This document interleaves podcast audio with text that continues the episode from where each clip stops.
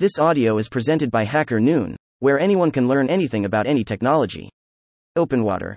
A revolutionary open source wearable MRI and BCI device, by Laszlo Fazekas. When I first saw Mary Lou Jepsen's TED Talk on OpenWater in 2018, I, I immediately fell in love with the technology. As I listened to the presentation, a scene from Minority Report came to mind, where they spoke briefly about the technology. In the scene, precogs lie in a bathtub, dreaming up visions of the future, which are then read from their brains using light. How absurd, I thought. Light can't penetrate brain tissue. How could it possibly be used to read thoughts? Well, Jepsen's talk revealed that light can indeed go through not just the brain tissue, but even the skull. The problem is that it scatters so much that it becomes completely unusable. This is where the brilliant technology of OpenWater comes in. N. Jepsen and her team found a solution to focus light through living tissue using appropriately structured light. Essentially, they built a microscope whose lens system is made of flesh and bones. It sounds strange, but that's exactly what it is. They can see into the human body by treating the living tissue itself as part of the system. Jepsen beautifully demonstrates this in her TED Talk, where she places a piece of tissue in the path of a laser, and yet, a focused point appears on the wall instead of scattered light. To understand how this is possible, let's look at Jepsen's patent. And on the left side of the diagram, there's a hologram projector, 110, consisting of a laser emitter, 105 103rds, and a special display, 113. This display appropriately adjusts the phase of the light beams passing through it. But why is it called a hologram projector? And the essence of hologram technology is that, instead of capturing the intensity of light beams on a photographic plate, it records their phase. While this process loses color information, in return, if we illuminate it with the same laser used to make the recording, the light beams emerge in the exact phasias they would from the real object. That's why we perceive the hologram as three dimensional. In Jepsen's patent, the display plays the same role as the photographic plate in a hologram, but while the photographic plate is static, this display is dynamic. Unlike traditional holograms, these holograms are incomprehensible to the human eye. However, they offer the possibility to focus light through human tissue. It's akin to placing a lens in front of a blurry image to obtain a clear, focused picture, Except here, the lens is made of human flesh and bones. On the right side of the diagram, a holographic camera, 160, as depicted, which differs from a traditional camera in that it captures a hologram. This means that, like the projector, it records the phase of light instead of ITS intensity. The operation of the system is very similar to how a traditional hologram is recorded on a photographic plate using a reference laser, but here, instead of a photographic plate, there's an image pixel array, 170. This setup enables the camera to capture the nuanced phase information of the light. N in the center, marked as diffuse medium, 130, is the human tissue that we want to observe. This is the medium onto which the hologram is projected, and it's calibrated until the tissues in the observed area focus the light. The light that exits the tissues is captured by the camera, from which the necessary information can be extracted. In a nutshell, this is how Jepsen's microscope, built from flesh and bones, works. For those who are interested in a deeper understanding of the system, I recommend reading the patents. I also had a more detailed article about the topic from 2019. With this ingenious device, we can create images of the human body with a resolution superior to that of an MRI, and there's no need for massive magnet sand expensive equipment. Jepsen's tool is affordable, accessible to everyone, and can fit in a box the size of a mobile phone or even be integrated throughout the day into our clothing. But why would someone want to wear an MRI like device all day? Do you know what the real treatment for cancer is? No, it's not a special drug, but rather early detection. Cancer starts its malicious life as one renegade cell. It grows quietly and is quite harmless for a long time.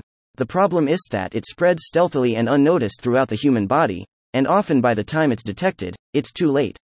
If everyone could scan themselves daily with an MRI, we could detect cancer in time before it causes harm, eliminating the need for anyone to die from it. But this is not only true for cancer. Many serious diseases can be easily treated if detected early.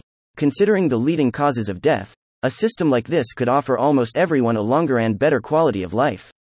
Therefore, OpenWater's development is not just a tool, but a complete reform of healthcare, which Jepsen and her team call the Silicon Hospital. And what OpenWater offers in healthcare is fascinating, yet my enthusiasm for this technology lies elsewhere. Those who regularly read my articles know I am a big fan of brain computer interfaces, BCIs. I believe that following the internet and mobile communication, and maybe the VR revolution, the next major technological revolution will be the BCI revolution. OpenWater presents a very promising solution for this, as its device allows for neuron level observation of the brain, all in a non invasive manner, no surgery required, unlike Neuralink, for example. Experiments are currently underway to reconstruct dreams, visual images, or human speech based on fMRI data. These experiments are very promising, but they require the patient to lie inside a large tube, the fMRI machine. Jepsen's technology would replace this with a simple cap. Imagining a net cap capable of recording our dreams while we sleep. And another very exciting possibility is to focus on the spinal cord instead of the brain. Just think about it. All information from our brain to the entire body passes through a bundle of wires, about 4 square centimeters in diameter, the spinal cord. The brain controls our limbs, our organs, and our entire body through this. If we can interpret this information, we might restore the ability to walk paralyzed people or build a virtual reality for them where they can live a full life. Since this is a smaller area than the entire brain, observing it might be much simpler than observing the entire brain, and the possibilities are fascinating. Even more exciting is the possibility that with focused light, we can not only peer into the human body but also induce changes within it. For instance, IF cancer has already developed in our body, we can use light to destroy cancerous cells or deliver light activated toxins that target only the cancer cells. Similarly, we can activate neurons with light, making not just thought reading possible, but also the projection of images directly into the brain. It sounds like science fiction, doesn't it? In 2008, DARPA launched its next generation non surgical neurotechnology, N3, program. One of the projects supported within this program is the Rice University Moana project, which aims to achieve visual telepathy. The project received $18 million in funding from DARPA. The solution, similar to OpenWater's approach, would use light to read the brain's state and magnetic fields to activate neurons. However, this would involve using vector viruses and genetic engineering to modify brain cells so they can be activated by magnetic fields. This latter part might not sound so appealing, but perhaps it's not necessary. With OpenWater's technology, perhaps light alone could be sufficient for both writing to and reading from neurons. Whatever the winning technology turns out to be, it's clear that many are taking brain computer interface BCI technology very seriously, investing millions of dollars in its development. This is hardly surprising, as such technology could potentially cure blindness, directly integrate prostheses with the brain, or even enable fully immersive virtual reality experiences. Perhaps the very technologies that current researchers are developing for better VR headsets, such as higher resolution miniature displays, dedicated processors, etc., could in the future be used to project images directly into our brains using lasers. This merging of advanced imaging and neurotechnology could revolutionize not just healthcare, but the way we interact with technology itself. And one might think that if someone possesses such a significant technology, they would guard its details as closely guarded secrets, providing access only for substantial sums of money. However, OpenWater chose a different path, in January 2024, they announced that they would make the technology open source, including hardware blueprints, source codes, patents, measurement data, etc. It's difficult to determine what is more revolutionary the technology itself or the philosophy and business model behind it. This approach not only accelerates innovation by allowing others to build upon and improve the technology but also democratizes access, potentially leading to widespread applications in various fields beyond just healthcare and computing. If you're a researcher, developer, BCI expert, or simply someone interested in technology, you can access everything on GitHub and the company's website.